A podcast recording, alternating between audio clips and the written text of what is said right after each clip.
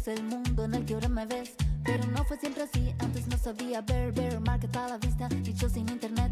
NFT, NFT, soy un NFT, desentérate. NFT, NFT, soy un token no fungible, en tu wallet es posible. Estamos acomodando la cámara.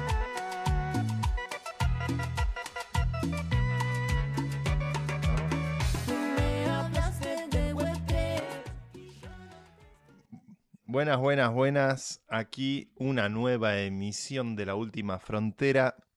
Em, volvimos a nuestro formato transatlántico, a nuestro formato conectando eh, las dos costas, eh, España y, y Argentina. Mi compañero de aventuras, Mauro Ordóñez. Vemos, veo que los dos fuimos a la peluquería, ¿puede ser? Sí, yo fui a la peluquería de mi baño hace ya unos 12 años que me corto el pelo por mi cuenta, pero sí, sí, sí, sí, me tenía ganas de, un pequeño cambio. Eh, desde, que, desde que me empecé a rapar mucho, me compré una maquinita eh, y, y me, me acostumbré a cortármelo yo. Y esta vez le pifié un poquito a lo que quería hacer, así que recurrí al, al salvataje de- del peine número 9. Muy valiente que te cortes vos. Yo, voy- yo fui a la peluquería de mi barrio, este, y nada, me dejaron, me dejaron bastante bien. Debo decir que cortan bien el pelo acá. Em, bueno, tenemos hoy un programa bastante interesante porque tenemos dos invitados de lujo eh, que ya, ya los vamos a, presentar, pero vamos a tener una charla muy incisiva. El capítulo de hoy creo que está imperdible para, para todos los que quieran aprender de la industria del gaming, de los esports. Eh, vamos a estar hablando en un rato con Gastón Bordien, eh, Bordieu, que es el, el Marketing and Communications, Communications Manager del Globant Emerald Team, eh, el equipo de esports de Globant. ¿Sabían que Globant tiene un equipo de esports? Mm. Eso es como tener un equipo de Fórmula Ahora sí. 1. Eh, y con Hmm. Lucía Lauría, que es la Technical Director del estudio de gaming de Globant, lo cual a mí me toca muy cercano en el corazón porque yo soy, eh, arranqué como game developer, arranqué como desarrollador de videojuegos mi carrera, eh, y once a game developer, always a game developer, así que este, vamos a tener una charla muy, muy incisiva con ellos. Quiero agradecer a nuestros queridos sponsors, obviamente Globant, este, la gran compañía argentina que está presente en 25 países eh, y que ayuda a las organizaciones a desarrollar sus eh, soluciones tecnológicas. Estuve el fin de semana con, con Pato Pomies, que me contó los pormenores de su encuentro con Elon Musk, ni más ni menos, en un encuentro que se dio ahí en, Francia, en, un evento organizado por Macron. Así que el capitalismo tecnológico nacional sigue dando que hablar. Em, y quiero agradecer también a Mercado Shops, que hace de lo difícil algo fácil. Es la plataforma ideal para poder vender a través de Internet con toda la infraestructura de Mercado Libre, Mercado Pago, Mercado Envío, eh, Mercado Crédito. Es gratis. Se pueden meter en el Mercado Shops y empezar a comerciar y a vender sus productos. No hay que pagar un fee, no hay que pagar una suscripción. Así que eh, agradecemos a nuestros sponsors, a Mercado Shops y a Globant, este, por acompañarnos en esta odisea que hemos dado en llamar la última frontera. Y hemos tenido una semana este, con algunos temas interesantes. Eh, lo tuvimos a nuestro querido amigo Sam Altman eh, declarando en el Congreso de la Nación. Declar- Va, en el Congreso de los Estados Unidos. En el Congreso, sí. Uf, qué En el. Congreso de los Estados Unidos, en el... Bueno, fueron muchos días acá, esas, Muchos esos días en 40 Buenos días en el desierto de Buenos Aires. Sí, sí, sí, con fotitos en el Congreso. Sí, eh, curioso cómo de a poquito están, están llevándose al banquillo a gente dirigida, o, o principalmente del mundo de la tecnología, eh, el miedo a estas tecnologías, la incertidumbre que pueden generar a nivel, a nivel local, a nivel, a nivel del futuro y las posiciones de trabajo, lleva claramente a esta generación offline que gobierna a, a centrar a la gente y, sacarse dudas. Yo no sé si sacan tanto dudas o si están haciendo un postureo público de, posiciones y se preguntan qué tienen que hacer. Eh, pero bueno, Sam Altman, y así como lo, hizo el, el CEO de TikTok en su momento, cuando estuvo ante el Congressional Hearing, en esas situaciones dan siempre respuestas más genéricas, nunca, nunca tocan temas muy, nunca profundizan mucho y no creo que estén sus opiniones reales ahí. Aún así, un, detalle interesante que dio fue que él no tiene equity en OpenAI, ¿no? Una discusión que había abierto Elon Musk. Me parece el highlight más relevante de toda esa, de toda esa conversación. Le pregunta a un congresista americano, este, bueno, usted está ganando mucho dinero con esto. Y, dice, y Altman dice, no, no, solamente lo suficiente como para poder pagar mi healthcare. Eh, entonces el, el, seguro médico, ¿no? Entonces el congresista le dice... tampoco es tampoco. sí, yo creo que debe tener un sueldo de la, de la Sunflower Este, pero el congresista le dice, mm, pero bueno, entonces eh, usted tiene equity en OpenAI. dice, no, no, no, tengo cero equity. Es interesante. Yo creo que esta, esta cuestión de la gobernanza de la inteligencia artificial es una discusión que apenas está comenzando, se va a poner muy picante. OpenAI, recordemos que la estructura es una fundación sin fin de lucro que a su vez es dueña de una compañía con fin de lucro, una compañía invertible, cuyo principal accionista es Microsoft, pero seguramente eh, Sam Altman sea eh, claramente el representante de la fundación dentro de la compañía. Eh, y es llamativo que alguien de Silicon Valley no esté con equity o no tenga acciones o no sea dueño de la, de la compañía que produce la tecnología que promueve. Eh, creo que esa frase o ese momento en el Congreso lo va a, mm, lo va a seguir toda su vida, lo va a perseguir toda su vida. Mm. Sí, también después pasaron siempre preguntas sobre los peligros de la AI, sobre cuáles serán las posibilidades de, que AI saque trabajo. Creo que en una respuesta interesante que, que, las personas que, fuimos jugando con esta herramienta, y creo que es una frase tuya, Siri, te voy a te voy a graciar un poco, pero en realidad ChatGPT no es, es un lápiz, ¿no? Es, en realidad es, la herramienta que te permite a vos después crear el contenido, no necesariamente viene a eh, reemplazarte. Y esa, esa posición eh, que, no es, que no es ludita, que es, que es bien, que bien, it welcomes, ¿no? Eh, no me sale la palabra en castellano, pero recibe con recibe con, un abrazo a la tecnología, siendo optimista y mirándola como un, acompañamiento o como un plugin a la capacidad humana para poder, eh, para poder desarrollarse en sus distintas áreas. Tanto así que, que, nada, que los programadores ahora están pasando a promptear. El otro día me hago un paréntesis para, para fundamentar esto. El otro día me junté con un amigo que es abogado y hace hace ciber, ciberdelitos, ¿no? Y él me dice, yo estoy, aprendí a promptear ChatGPT dirigido a mi, a, mi, a mi profesión. Entonces, parte de su profesión es, me dice, lo usa más que nada como una especie de, de, consulta. Entonces, cuando él tiene, tiene un problema a resolver con, con, una cuestión legal, él lo plantea, lo piensa, y una vez que estructura su respuesta, va a ChatGPT y dice, che, en este tipo de leyes tengo este problema, dame una solución, dame una solución. Y suele, suele ser la misma solución que él había recibido, que él había pensado o a veces con algún otro toque. Eso se llama eh, sanity check en la, en la informática. Cuando querés que cotejar que el resultado que te da algo es el resultado que esperas.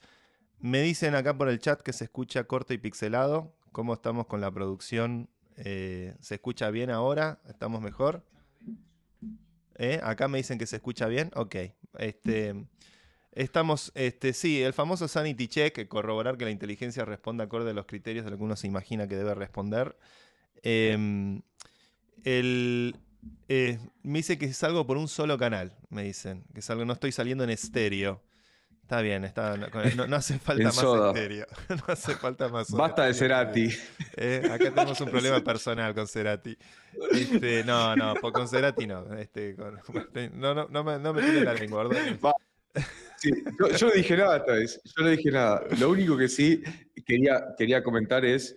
Em, estoy, estoy, estoy reacomodándome al lag. Chicos, eh, lo que nos escuchan Estamos en lag, venimos de grabar cuatro o cinco veces juntos eh, de tete a tete en persona y, es muy distinto tener que estar esperando las respuestas. Algo que, quería comentar con respecto a la IA, que me parece que es lo central del tema de la gobernanza, es si vamos a llegar a un punto en que no podemos discernir o no podemos darnos cuenta qué inteligencia es humana, qué inteligencia no es humana. Este, y me parece que eso se avecina a pasos agigantados.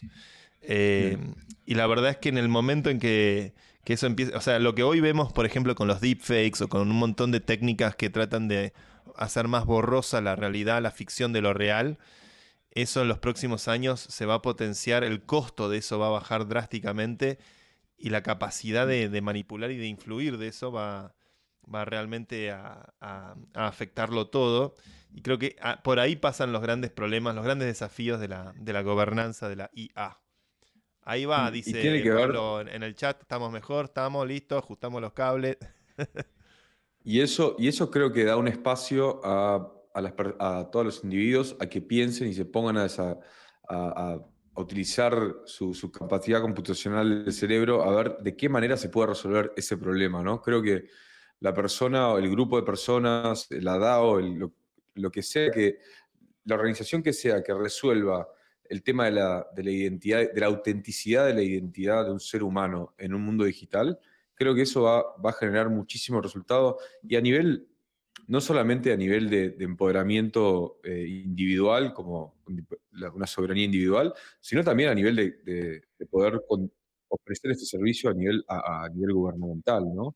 Sí, me parece que... Problemas serios. Recomiendo mucho a todos los oyentes el capítulo que hicimos sobre inteligencia artificial, este, que también invitamos a dos expertos, que la verdad que ahí profundizamos y, y tocamos un poquito todas las aristas filosóficas, hablamos de chat GPT, auto GPT, Em, recién hablabas de DAOs.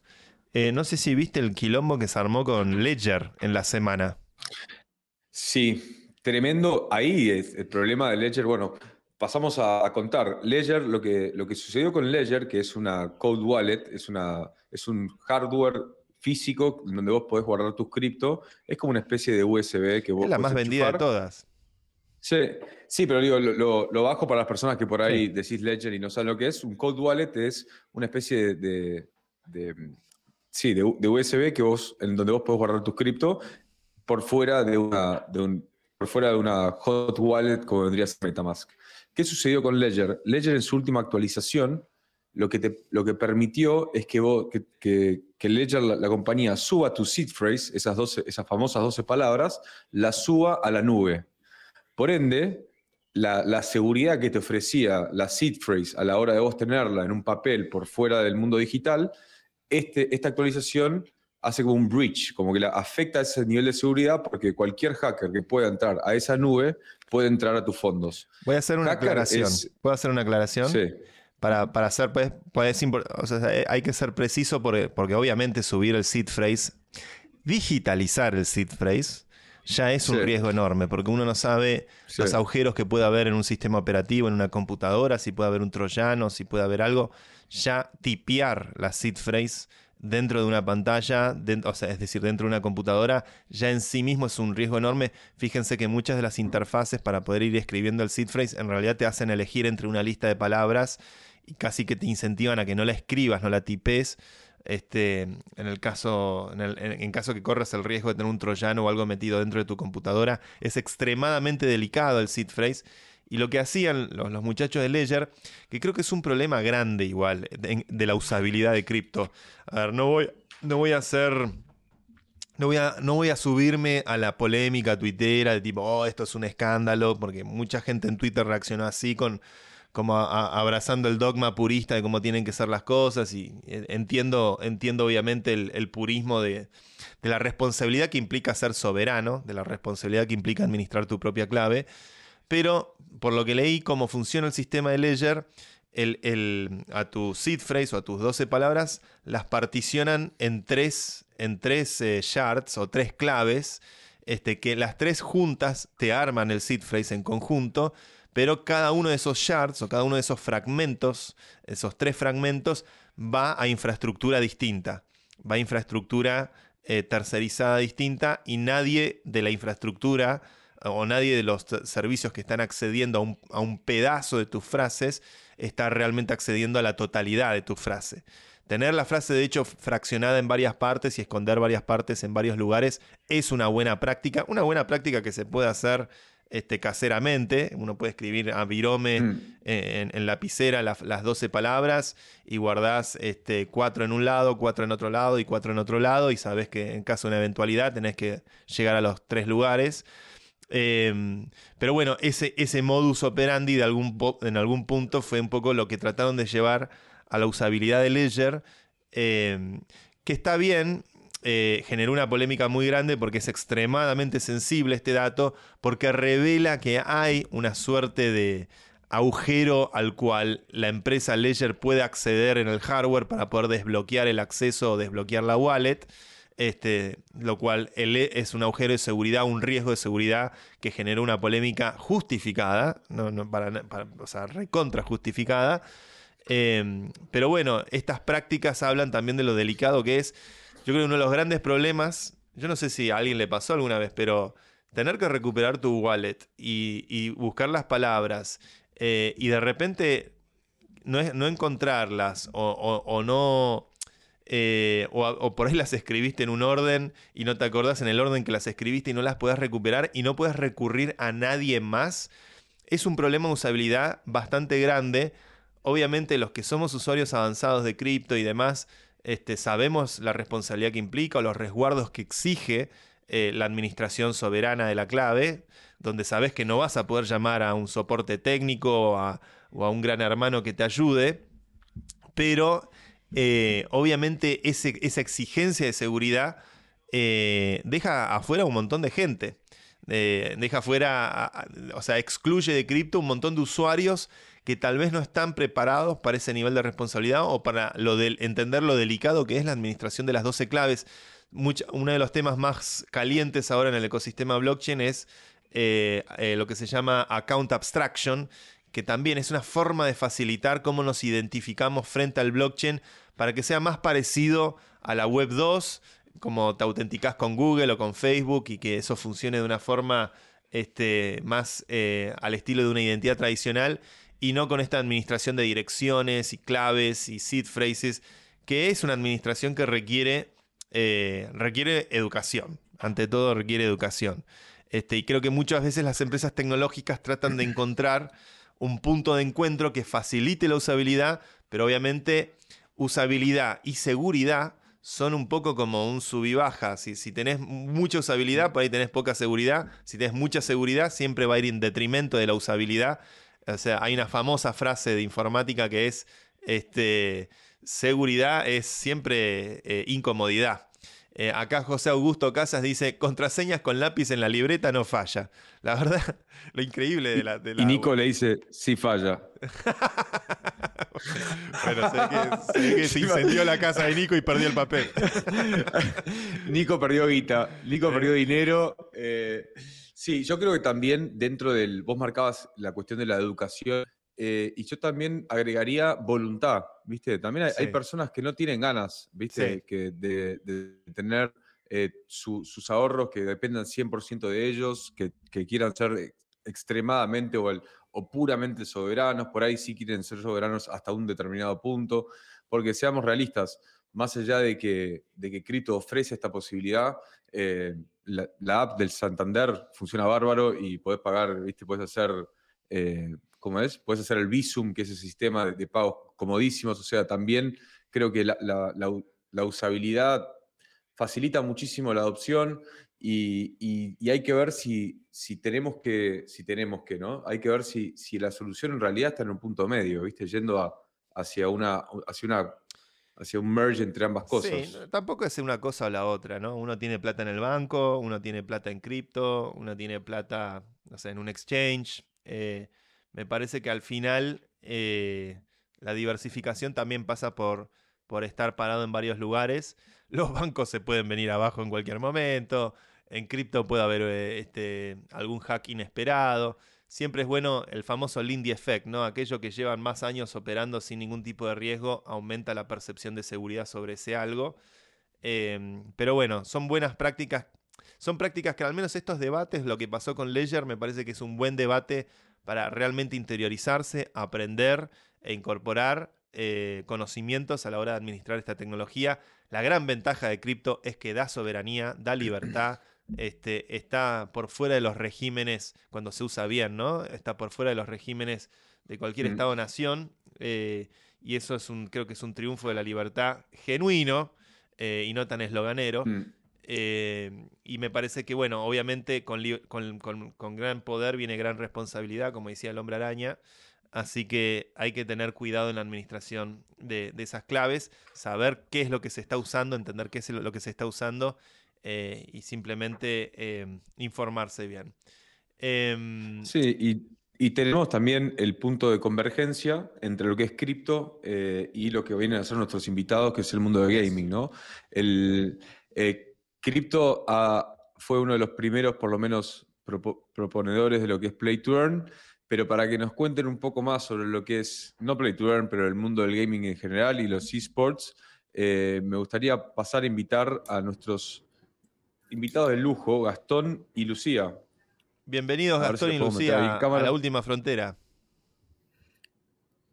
Hola, ¿cómo Buenas, andan? buenas. Muy bien, a ver si estamos, ahí estamos los cuatro, nos vemos, perfecto. Ahí está. Qué producción, ¿eh? A cuatro pantallas. Lo estamos logrando nuevamente. Em, bueno, yo quiero arrancar. eh, Gastón es el director de, de- de comunicaciones y, y manager del Globant Emerald Team. Eh, ¿Qué es el Globant Emerald Team? Buena pregunta, buena pregunta. Es la que me hacen mis amigos que no entienden de qué trabajo, Eh, pero creo que a todos los que estamos un poco metidos en tecnología nos pasa algo parecido.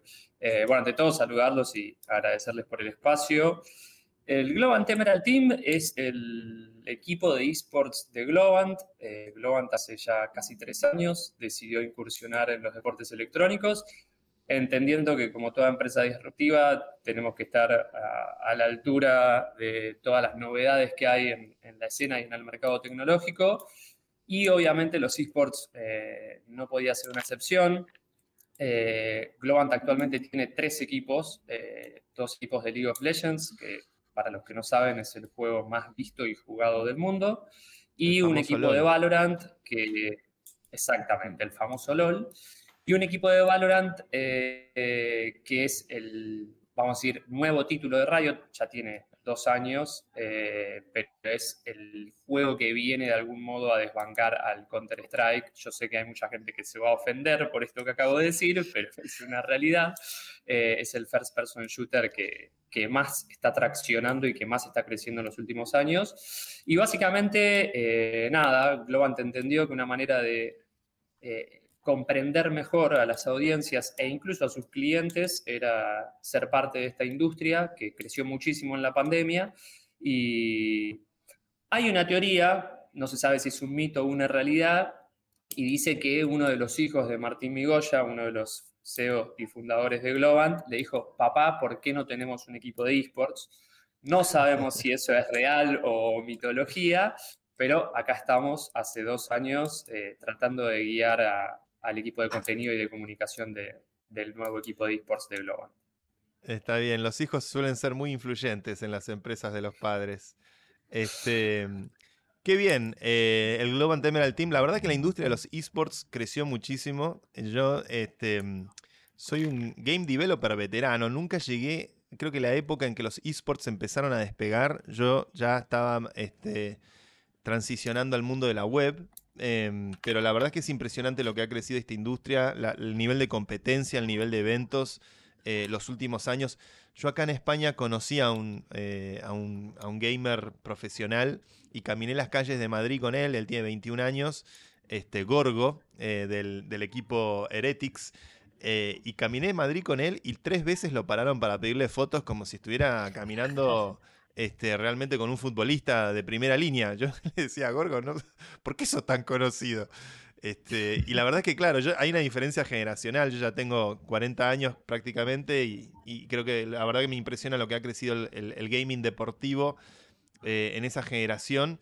Eh, y también nos acompaña Lucía, que está más del otro lado de la cocina, puede ser, Technical Director del estudio de gaming de Globant. ¿Ustedes son los que hacen los famosos videojuegos que Globant produce para el mundo entero? Así es, nosotros los hacemos. Somos las, las personas que no nos ven, pero los hacemos renegar. Nos comentaron, eh, la otra vez comentó Pato Pomías en la entrevista que Santi le hizo, que Globant es uno de los creadores del FIFA. Eh, me interesa saber cuáles, cuáles son hoy los juegos, aparte del FIFA, que creo que es el, el, el- el eSport, no es el eSport, perdón, es el juego que más se vende, sino qué, qué tienen ahí en la cocina. Eh, bueno, hay algunas cosas que no podemos mencionar, sí te puedo contar las cosas que están saliendo dentro de poquito que, que ya han sido anunciadas, ¿no? Eh, pero dentro de lo que es eh, dentro de lo que es EA estuvimos trabajando en casi todos los juegos de deporte. Eh, trabajamos particularmente con la parte de sports, entonces estamos trabajando en Madden, que Madden eh, Wow. es el, juego de fútbol americano, Ya, que Exacto. Madden. No, sí. no, John, John Madden. John Madden. Steve son los zapatos, me confundí. me- me- estaba, pensando, estaba pensando en el logo de Wall Street, perdón. El, el nuestro es, es John. Eh, sí, pero eh, Madden, por ejemplo, que es un juego que quizás en Argentina no, no, no suelen conocerlo demasiado, pero es el juego número uno vendido en Estados Unidos. Es súper, súper importante. Eh, trabajamos también con el de hockey sobre hielo, que se llama NHL. Trabajamos con UFC. Wow. Eh, eso dentro de lo que es Electronic Arts, pero también trabajamos con estudios como eh, Warner Games. Estuvimos trabajando en, en Hogwarts Legacy, que salió hace poquito. Uy, Eh, también trabajamos con la gente. pidiendo jugar. Acabo de comprarlo el domingo. Papá, bajate por favor, Hogwarts. Este, qué bárbaro. Increíble. ¿no? Es- es im- son, estamos hablando de juegos triple A. O sea, juegos de primera Sí. línea, presupuestos millonarios, este, juegos realmente muy. O sea, a nivel computacional es, es lo más exigente que hay hacer este tipo de juegos. En relación La a lo que es que sí. AAA, no- ¿nos podés contar un poco cómo es el tema del scoring? No, no sé si es scoring, pero del, del puntaje de los juegos. ¿Qué diferencia un AAA de un, de un AA o cómo es la jerarquía? La realidad es que la categorización de AAA, AA es bastante informal, pero tiene que ver con la cantidad de, de dinero invertido, digamos. Los juegos. AAA son básicamente, sí, son básicamente los juegos que tienen mayor presupuesto y mayor riesgo de inversión, si se quiere. Digamos, son juegos que tienen muchos millones de dólares encima, eh, tanto en lo que es desarrollo eh, como en lo que es marketing, digamos. Eh, el punto, el punto de, digamos, de, de inflexión, si se quiere, entre lo que es un doble y un triple A es el- la inversión en marketing, sobre todo. Ok. ¿Y, y los equipos de programación están eh, distribuidos en el mundo? ¿Son principalmente argentinos? ¿Cómo, cómo es el equipo en, en ese aspecto? Bien, la realidad es que eh, son equipos gigantescos eh, que están distribuidos alrededor de todo el mundo. Eh, recién eh, eh, nombrabas que nosotros somos creadores del juego y en realidad es todo un equipo muy, muy grande que trabaja y nosotros somos parte de ese equipo. Claro. junto, junto con, obviamente, la gente de Electronic Arts o de Warner o de Ubisoft o de quien, de cualquiera de nuestros clientes, digamos. Pero somos equipos de miles de personas muchas Wow. veces, mucha gente desarrollando y obviamente uno no, termina trabajando con todo el mundo, sino que se va especializando en un área, ¿no?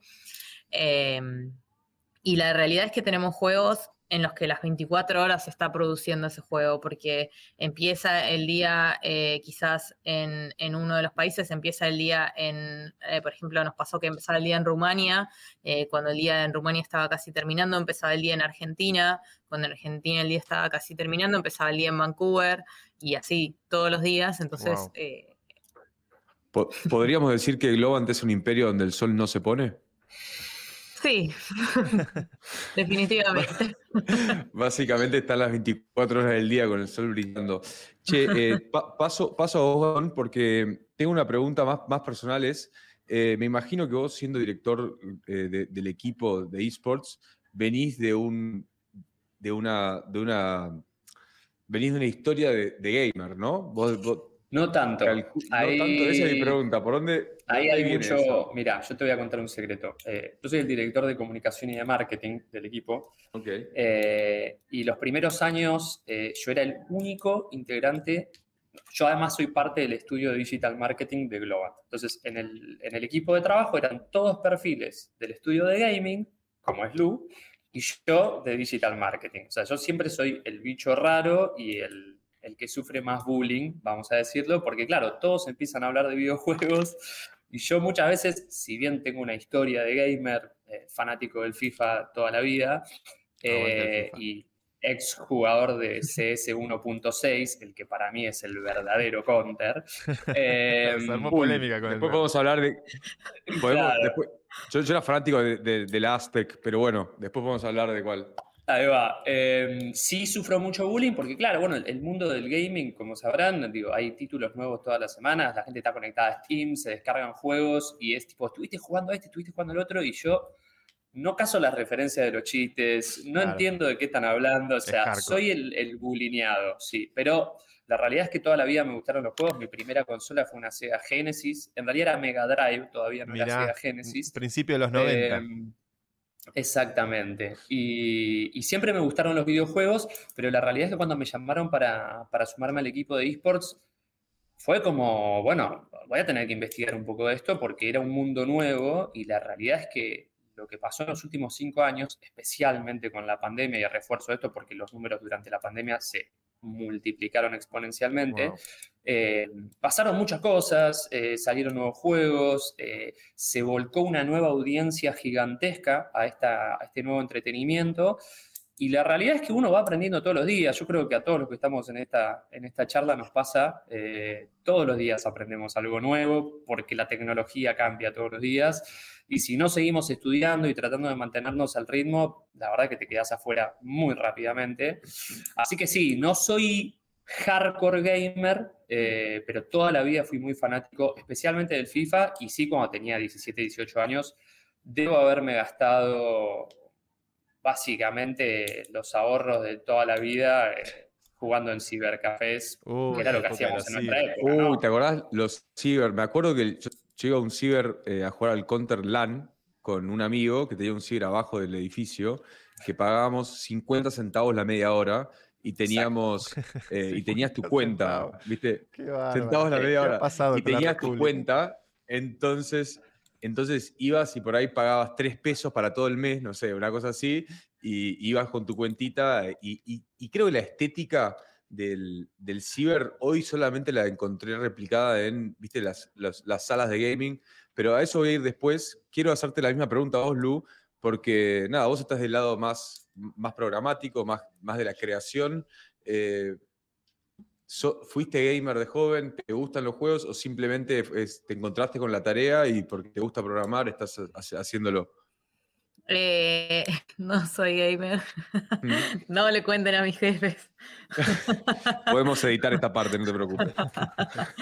Eh, no, yo igual todo el mundo tanto, pero la verdad es que es que nunca fui demasiado gamer, me gustan los juegos mucho, los juegos mucho más tipo arcades, eh, más de esa onda. Mm. Eh, en casa no hubo consolas hasta que me pidió mi hija, así que mm, eh, no, nunca fue lo mío, pero la verdad es que un- una Switch tiene, me pidió una, ¿Una Switch. Switch? Sí. Igual soy Team Xbox, si tengo que El timeo, mirá. Em, pero mm, la verdad es que mm, entré, caí de casualidad a lo que es el, el mundo del gaming y me gustó muchísimo y como dice Gas, aprendo todos los días un montón eh, y, y, y- y, eh, uno escuchando aprende tantísimo y la verdad es que así, construyendo los videojuegos también, digamos, hoy en día eh, sé jugar al FIFA, sé jugar al Madden, sé jugar al NHL con lo difícil que es hacer goles en el NHL, Mm. Eh, eh, así que eh, A uno, mí me uno va cuesta ver aprendiendo. el, el puck, ¿cómo se llama? El, el hockey stick. Incluso cuando ves eh, Sí, hockey, en la televisión, nunca El entiendo puck, qué está pasando. Sí. Este, Cuando, cuando, cuando lo ves en la vida real te pasa lo mismo. ¿eh? Sí, sí, es aparte, se- difícil. aparte tienen esa regla de que se pueden pegar y salen 10 minutos. A mí agarran una a cosa que me. Sí, una cosa que me, me gustaría conocer de, de- la, problemática, no, de la dificultad a la hora de crear el, el- juego, es el de la UFC. Porque yo puedo entender el FIFA, puedo entender algunos movimientos del- de los juegos en equipo, pero con la complejidad que significa eh, poder controlar un humano con piñas, patadas y que sea realista para poder ir al suelo, eh, es, ¿hay un grado de dificultad mayor algún en- en los juegos para la programación? Eh, digamos, la verdad es que, eh, to- o sea, sí, pero toda esa parte en general lo que tiene es que si bien quizás las cámaras están más lejos y el nivel de detalle es otro, son, son cosas que se necesitan para la mayoría de los juegos. O sea, si bien eh, en UFC uno está concentrado en los dos personajes que están en cámara eh, y, tienen un poco, o sea, y tienen bastante más eh, detalles, eh, digamos, son cosas que pasan en todos los videojuegos, en el Madden, en el, en el FIFA y demás, también tienen mucho contacto entre ellos, hay patadas, hay roces, y ese tipo de mm. cosas también se tienen que tener en cuenta y también se tienen que, detectar de la misma manera, porque si bien el objetivo del juego no es matar al otro en, en, Madden, bueno, más o menos, eh, Eh, uno igual se tiene que poder lesionar y, correr más rápido y cansarse y, sentirse mal porque le erró, porque estaba cansado y, no pudo tirar bien la pelota o, se le cruza una persona y depende de cómo se cruza, sale para un lado o para el otro. Mm. Entonces, eh, la realidad es que si bien hay algunas cosas eh, que tienen más que ver con los detalles, que tienen que ver con el zoom, quizás el resto de las cosas son, son siguen siendo humanos que se tienen que mover de una u otra manera, ¿no? ¿Y se usan modelos vivos? ¿Se usan videos ya grabados? Eh, Eso iba a por preguntar, ejemplo, si, hoy hacen, eh, ¿cómo es la captura de movimiento? Eh, porque yo recuerdo en mi época, yo ya programaba videojuegos hace 20 años y era un lujo pensar en un estudio de captura de movimiento, gráficos en 3D. Hoy es la complejidad es inmensa y sobre todo para este tipo de juegos. ¿Con qué recursos cuenta Globant para producir un videojuego? Bueno, eh, Globant en sí mm, eh, no tiene un Motion Capture Lab, pero sí tiene algunos partners que tienen eh, estos laboratorios, digamos, de, captura de movimientos y, básicamente se, van, se van contratando a medida que, son necesarios. No es algo que se use, digamos, tanto tiempo como para que Globant tenga esa inversión, digamos, adentro de las oficinas, porque no lo estamos usando constantemente. Pero, por ejemplo, en Electronic Arts eh, y, otras, y, otras empresas de videojuegos que sí tienen un uso mucho más intensivo porque tienen muchos, eh, muchos juegos en ese momento que necesitan esa información, eh, ellos tienen esos, esos laboratorios y son una cosa impresionante. Lo llevan a Messi, lo paran ahí, lo hacen patear, lo hacen pararse así, lo hacen saludar, correr, hacer el gol. y por eso es que también son tan reales. también, por ejemplo, en un juego como lo es el FIFA, Obviamente la persona que esté en la tapa va a ir, va a saludar, va a hacer todo el circo. La persona que esté en los videos de entrada va a hacer todo eso. Van a hacerlo los 10 jugadores más influyentes del año y el resto no. El resto se extrapola, se trata de hacer algo más o menos animado que, o sea, los, que tenga sentido, pero... De, Messi o de Cristiano son realmente los movimientos de ellos en, en el FIFA, por ejemplo. Sí. Wow. Eh, tipo la mm. Y pasa lo mismo con los otros juegos. Yo, soy muy jugador de FIFA. Este, Llegué a. Eh, Mauro no me va a dejar mentir. Llegué a cuarta división. A veces tiro un tercera para cuando si hay gente más, más joven.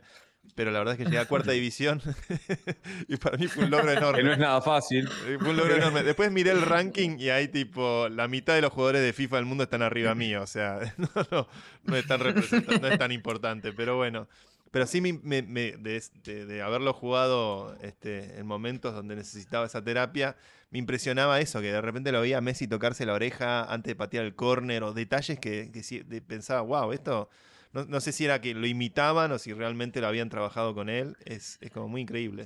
No, sí, sí, sí, se trabaja con ellos. De nuevo, no con todos, porque son un montón de jugadores eh, y, un montón de peleadores y un montón de o sea, pasa para muchos de los videojuegos, pero sí, sí, a los más, a los más importantes, digamos, sí. Yo tengo, tengo una consulta que, para hacerles, es, con, a medida del tiempo, eh, las tecnologías, los juegos se van, se van masificando, la gente va adoptándolos más. ¿Hubo algún momento en estos últimos años eh, de inflexión en lo que es la adopción de los juegos, en, la explosión de los esports? Porque ahora, no sé, tenés a, a Ibai Llanos con su, con su equipo de esports, algún abuelo con su equipo de esports, eh, como que es una cosa que ha tomado un perfil mucho más público de lo que por ahí antes era el, el nicho de los jugadores de LOL. Sí, hay celebrities del, sector. Eh, hubo, hubo, creo que estaba va más para vos, Gastón. Eh, ¿Hubo algún momento en estos últimos años que digas, tipo, che, este año fue un, punto de inflexión? Bueno, no quiero sonar repetitivo, pero las estadísticas marcan que con la pandemia, se acordarán que cuando allá por 2020 se paró la Liga de España, se paró la Premier League, o sea, Claro. se frenaron absolutamente todas las competencias de, de la- la- las más populares del mundo y los esports no frenaron. Eh, Claro. Y hubo una migración masiva hacia lo que son las plataformas de streaming, por un lado, o sea, eh, digo, nadie la pasó bien en la, en la pandemia, pero lo- los dueños de Twitch seguramente se hayan alegrado mucho porque las cifras eh, de reproducciones y de viewers eh, aumentaron exponencialmente. Y pasa lo mismo un poco también con los equipos, ¿no? Digo, a medida que las marcas empezaron a ver que más y más gente se inclinaba por los videojuegos y que ya no solo se trata de jugarlos, sino que también los consumimos eh, observando a otros que juegan mucho mejor que nosotros jugar, eh, empezaron a crecer un montón de equipos. Bueno, vos recién mencionabas el Divide, bueno, Kun Agüero que tiene Crew Esports, que es rival nuestro en la liga de Valorant. eh, Casemiro, el brasileño, también tiene Case Esports. Ah, mira, no hay sabía eso. Muchos, hay muchos deportistas, eh, jugadores de la NBA, eh, hay cada vez más eh, personalidades del mundo de los deportes tradicionales que empezaron a ver en esto una oportunidad muy, muy grande y que empezaron a, crear sus equipos. Siempre de la mano ¿no? de, eh, de marcas que entienden, hoy la audiencia de los esports es eh, muy cotizada porque son chicos y chicas, jóvenes, todos digitales, nativos digitales, que, van a, que hoy ya son consumidores, pero que el día de mañana van a, comprar. Y a mí, lo que siempre le cuento a mis amigos que me dicen, che, pero eSport, ¿y eso quién es? ¿Y quién los mira? ¿Y quién los conoce? Y yo les digo, si vos te vas a, a las grandes ligas eh, de Europa, de Estados Unidos o incluso de Asia, todas las marcas que sponsorean esos torneos no son eh, Alfajor Cachito, o sea, No, son te- Mercedes-Benz, BMW, Sí. Microsoft, Nueve millones de los dólares. grandes. Exactamente. Entonces, ya no es algo de nicho, no es unos loquitos que juegan a los videojuegos, sino es una gran industria que, que crece exponencialmente y a tasas más aceleradas que, que muchas otras. ¿Te- ¿Tenés algún número de referencia de volumen de dinero que se mueve hoy en el mundo de los esports? A ver, puedo ¿Ah, hacer sí? un poquito de trampa porque lo tengo anotado por ahí. Solamente para, para, para saber, y, y- y mientras tanto te hago una pregunta a vos, Lu, que hace Marky tú acá desde el chat. Dice, quiero jugar al FIFA pero ser dueño del NFT de cada jugador del Ultimate. ¿Alguna vez será posible esto? Es una buena pregunta. Y probablemente. eh, la verdad. y probable, que Marky, con suficiente dinero. Marky, vos seguís comprando el FIFA, por favor. Claro. jugando. Mira, Es- primero llega primera. Se suele decir que hay una, una pica entre la- el- el- el ecosistema de los esports en general es medio reacio a cripto. Hay como una. un- o el ecosistema del gaming es medio reacio a cripto por esta cosa del play to win, o pay to win, mejor dicho. De que terminás eh, pagando para ganar y el que tiene los mejores jugadores y el que tiene, pone más plata en el juego. Yo un dato de facturación, este dato lo puedo decir porque me lo dijo un amigo que trabaja en EA, este, es que el, el- el videojuego que más factura para Electronic Arts, eh, el 60% de la facturación de Electronic Arts es el FIFA. Y, y no Sí. solamente el FIFA, sino un modo de juego del FIFA que es el Ultimate Team, que es donde compras los jugadores y demás. Mm. O sea, mueve mucha guita eso. Muchísima. Mm. Estamos hablando del 60% de facturación de una compañía pública americana. Este, y claramente, eh, nada, para- es impresionante que obviamente mucho de eso se desarrolle este, con, el trabajo de, con el trabajo de una compañía nacida en Argentina. Pero eh, estaría bueno, yo pienso eso, lo, que, lo que tira Marky Tube, de, estaría bueno que sean NFTs. Evidentemente es una línea de negocio muy importante. Eh, ¿Pudieron conocer al- a la voz de EA Sports? It's in the game. Me encantaría ponerle cara a esa voz que marcó. Mira, Hay varios videos en ese YouTube. recuerdo Es de famoso el FIFA pibe. 98. Hay videos de... Sí, sí. bueno, pero Hay, sí, hay videos, hemos visto eh, los videos, hemos charlado con la gente, obviamente a él, a, a él no lo vimos, pero sí, No. es, es- es un clásico. Eh, algo que por ahí es es es súper es súper interesante que muchas veces no se sabe. eh, pero obviamente está por todo internet, así que lo pueden googlear también, es que la frase It's in the game viene del Madden. Eh, Claro, y, y tiene que ver, y tiene que ver con que cuando la gente de Electronic Arts fue a buscar a John Madden a decirle, mira, nosotros queremos hacer un videojuego, queremos que se llame como vos, queremos eh, eh, hacer esta movida, eh, John Madden le dijo, ok, I mean, but if it's in the game, it's in the game. Que básicamente quería decir que yo voy a, o sea, puedo prestar mi nombre, pero el juego tiene que ser lo más fiel posible a lo que es el fútbol americano. Y Ah, desde ese entonces, sí, y desde ese entonces hasta que se murió, ahora en, en pandemia murió, o, o post pandemia murió hace poquito.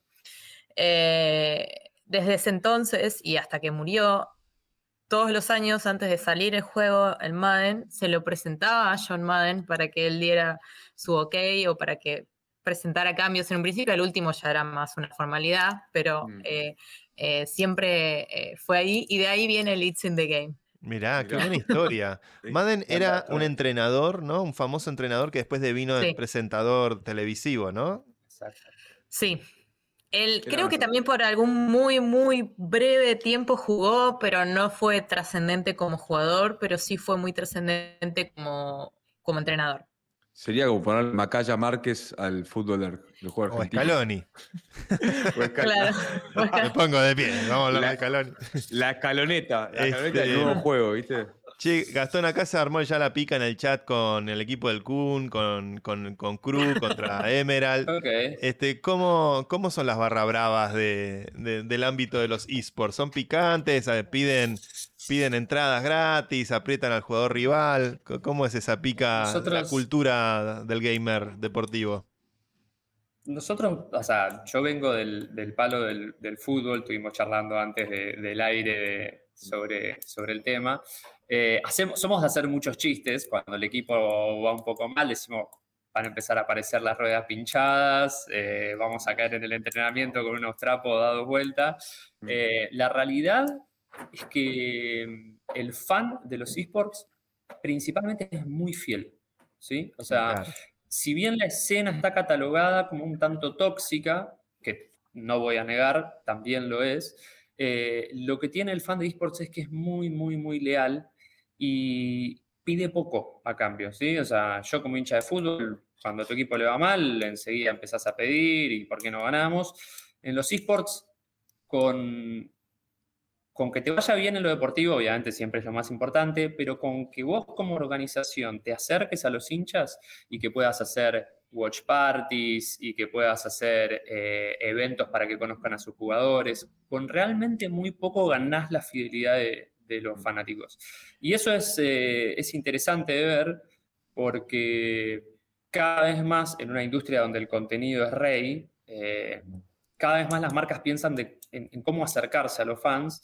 Y la verdad es que está buenísimo. A nosotros nos ha pasado de estar en distintos eventos, en AGS, en Gamergy, acá en. Argentina, en México.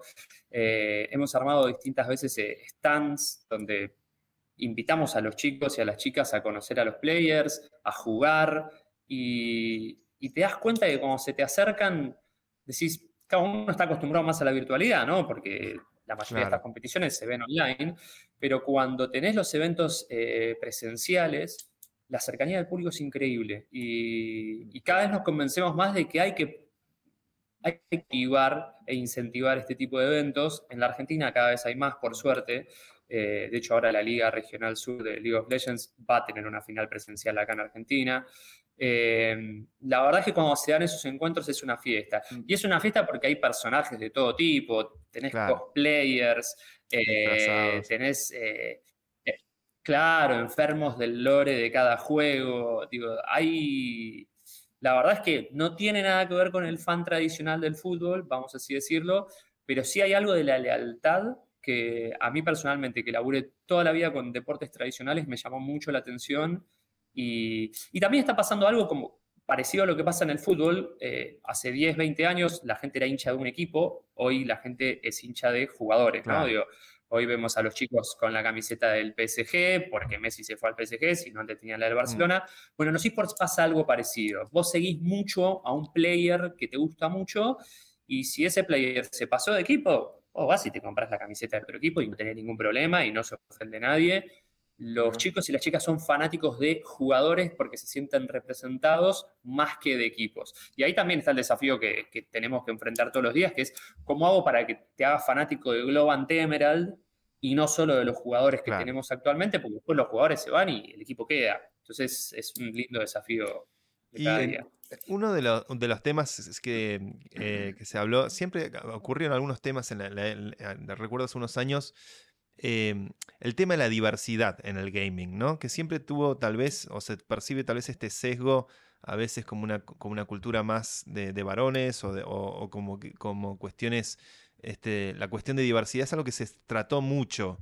Eh, ¿Qué es el proyecto GEMA?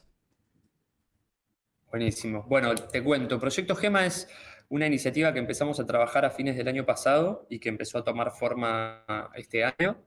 Em, como decías bien recién, Santi, los videojuegos, a diferencia del deporte tradicional, eh, no distinguen de géneros en el sentido de que eh, vos en el fútbol o en el básquet o en el UFC, por ejemplo, obviamente un hombre va a tener características físicas distintas de una mujer y a la hora de enfrentarse vos probablemente tengas que separar las competencias porque hay una diferencia eh, biológica, vamos a decirlo. No pasa en los esports, digo, vos tenés que sostener el mouse, agarrar el teclado o apretar un joystick. Genial eso, y ¿eh? Ahí no, hay ninguna diferencia. Y sin embargo, por una cuestión cultural, si te encontrás que hoy en las máximas ligas el 99% de los jugadores profesionales son hombres y cuando vos eh, analizás el mercado de jugadores y jugadoras casuales, estamos hablando casi de un 50 y 50. O sea, Hoy el mercado de, fanáticos y fanáticas de los videojuegos es creo que 52, 48, 52% hombres. Y vos decís, si el interés es el mismo, ¿por qué cuando llegan al más alto nivel solo vemos hombres? Bueno, ahí hay una cuestión cultural. Eh, Luz seguramente lo vas a ver mejor que nosotros. Digo, a las chicas cuando son chicas, por lo general, les acercan una muñeca o, determinados tipos de juegos que están emparentados con el, con el género femenino. Y a los hombres nos dan la pelota de fútbol y los fichines, el videojuego, el joystick, la play, etc. Bueno, la realidad es que hoy hay muchas chicas eh, y diversidades de género interesadas en los esports, pero que por una conducta muy tóxica que de a poquito queremos ir eh, sacando de la escena, no terminan de llegar. ¿Por qué? Porque hoy por hoy una chica empieza a jugar, no sé, pongamos Valorant, va a entrar a una partida y cuando se den cuenta de que es una mujer, posiblemente la insulten, le digan, anda a lavar los platos, anda a la cocina, ¿qué haces jugando? Nos vas a hacer perder. Eso pasa. Claro. Y uno creería que al ser generaciones más jóvenes estarían un poco más deconstruidos y la verdad es que no, es todo lo contrario. Hoy las mujeres y las diversidades tienen una barrera de entrada altísima a la industria de los videojuegos. Entonces, un poco a partir de esos insights y, de una lógica que también persigue Globant como empresa, que es de empoderar a más mujeres y diversidades y tratar de tener más presencia femenina en puestos de liderazgo, es que nació Proyecto Gema. Proyecto Gema es una iniciativa que busca que más mujeres y diversidades puedan acceder a los videojuegos y tanto la industria del gaming como de los esports y a darle herramientas y espacios seguros para poder desarrollarse. ¿sí? Hoy, literal, yo, a mí me pasa, nosotros tenemos dos equipos femeninos, hablo constantemente con las chicas y muchas veces las chicas son las que te dicen, yo pensé mil veces dejar porque me cansé de que me insultaran, de que me ningunearan, de que creyeran que no jugaba yo, sino que era mi novio, que, que me hacía account sharing y jugaba por mí bueno, de a poquito nosotros queremos tratar de aportar nuestro garito de arena para, transformar esa realidad y hoy por hoy estamos lanzando un montón de iniciativas y de espacios para que mujeres y diversidades puedan encontrar un espacio seguro y acceder a herramientas para hacer una carrera en esports. Qué interesante. Perdón, se me va la luz. para, para, lo, para, lo, que nos están escuchando, Gastón está en las oficinas de Globant acá en Catalinas y la luz se, se prende por movimiento. Mi casa de herrero, cuchillo de pan. levantar. Estoy solo en la oficina, en esta eh. sala que es el espacio de, Emerald en las nuevas oficinas de Globant. Y claro, después de un rato sin movimiento se apagan las luces por una cuestión de conservar la energía y me tengo Está buenísimo lo, que contás, Gastón. La verdad que es cierto, es, es, está buenísimo que se combata esa cultura tóxica. Ah, recuerdo algunos eventos en redes sociales que de repente explotaron en, cuestiones del ámbito del gaming Eh, y es muy loco porque justamente el gaming creo que permite a cualquiera realmente poder participar en igualdad de condiciones. Eh, me parece una, una iniciativa genial este, que culturalmente Globant este, le dé le dé tanta llegada a, todo eso. Lucía, vos liderás eh, técnicamente, además, que la gente técnica es jodida, yo lo digo como alguien que fue técnico. liderás el, el- estudio de gaming de Globant. me imagino que debes lidiar con muchos muchachos. Este, ¿cómo, cómo es tu, tu- trabajo culturalmente dentro de la empresa? ¿Cómo, cómo lográs arriar a les programadores eh, de, de Globant este, en tu día a día? Eh, bueno, la verdad es que eh, después de unos años se, se va haciendo un poco más simple. Creo que todos hemos evolucionado un montón. Yo llevo muchos años adentro de, de Globant y adentro del estudio de gaming y básicamente sí siento que lo hemos eh, armado entre todos y que, y, que, y que lo que uno va haciendo eh, suma un montón, pero sí, por ahí encuentro quizás mails de hace 10 años y es como, "Ah, no te puedo creer que esto, esto era algo que se decía y que nadie iba a echar a esta persona. Claro. Eh, entonces es, es, un, es, un, es un tema muy, muy, eh, muy eh, eh, un segundito. No pasa nada. Estamos trabajando, No pasa- estamos, al mismo tiempo estamos Sí, trabajando para- todos. Para los que se nos están oyendo, Lu está en Italia en este momento, en las oficinas, porque Globan te permite trabajar afuera, está en Italia y le acaban de, Sí, de tocar sí, me de eh, pasta. Llegó el sindicato. llegó el sindicato, llegó el sindicato a decirle que basta de carne, sí a la pasta. eh, Para, yo quiero contar algo de Lu. Eh. Globan, Globan compró hace relativamente poco, eh, adquirió una empresa de Italia. eh, y bueno, parte del viaje de Lu tiene que ver con poder ir a contarle al- a, los que se incorporaron a la empresa, a los nuevos Glovers, a toda la gente que trabaja en Globant, nos dicen Glovers, eh, ir a contarles un poquito del estudio de gaming, porque claro, no solo pasa acá, digo, pasa en todo el mundo. Cuando vos decís que trabajás en videojuegos, la gente medio como que flashea, ¿viste? Y dice, pero pará, ¿en serio? O sea, ¿te estás haciendo una vida dentro de los videojuegos? Y sí. Y en Italia, eh, la empresa que compramos es- tiene mucho más que ver con el desarrollo de software tradicional, no tiene nada que ver con los videojuegos. Pero claro, la gente de Italia dijo, che, Globan tiene un estudio de gaming, queremos saber más de eso.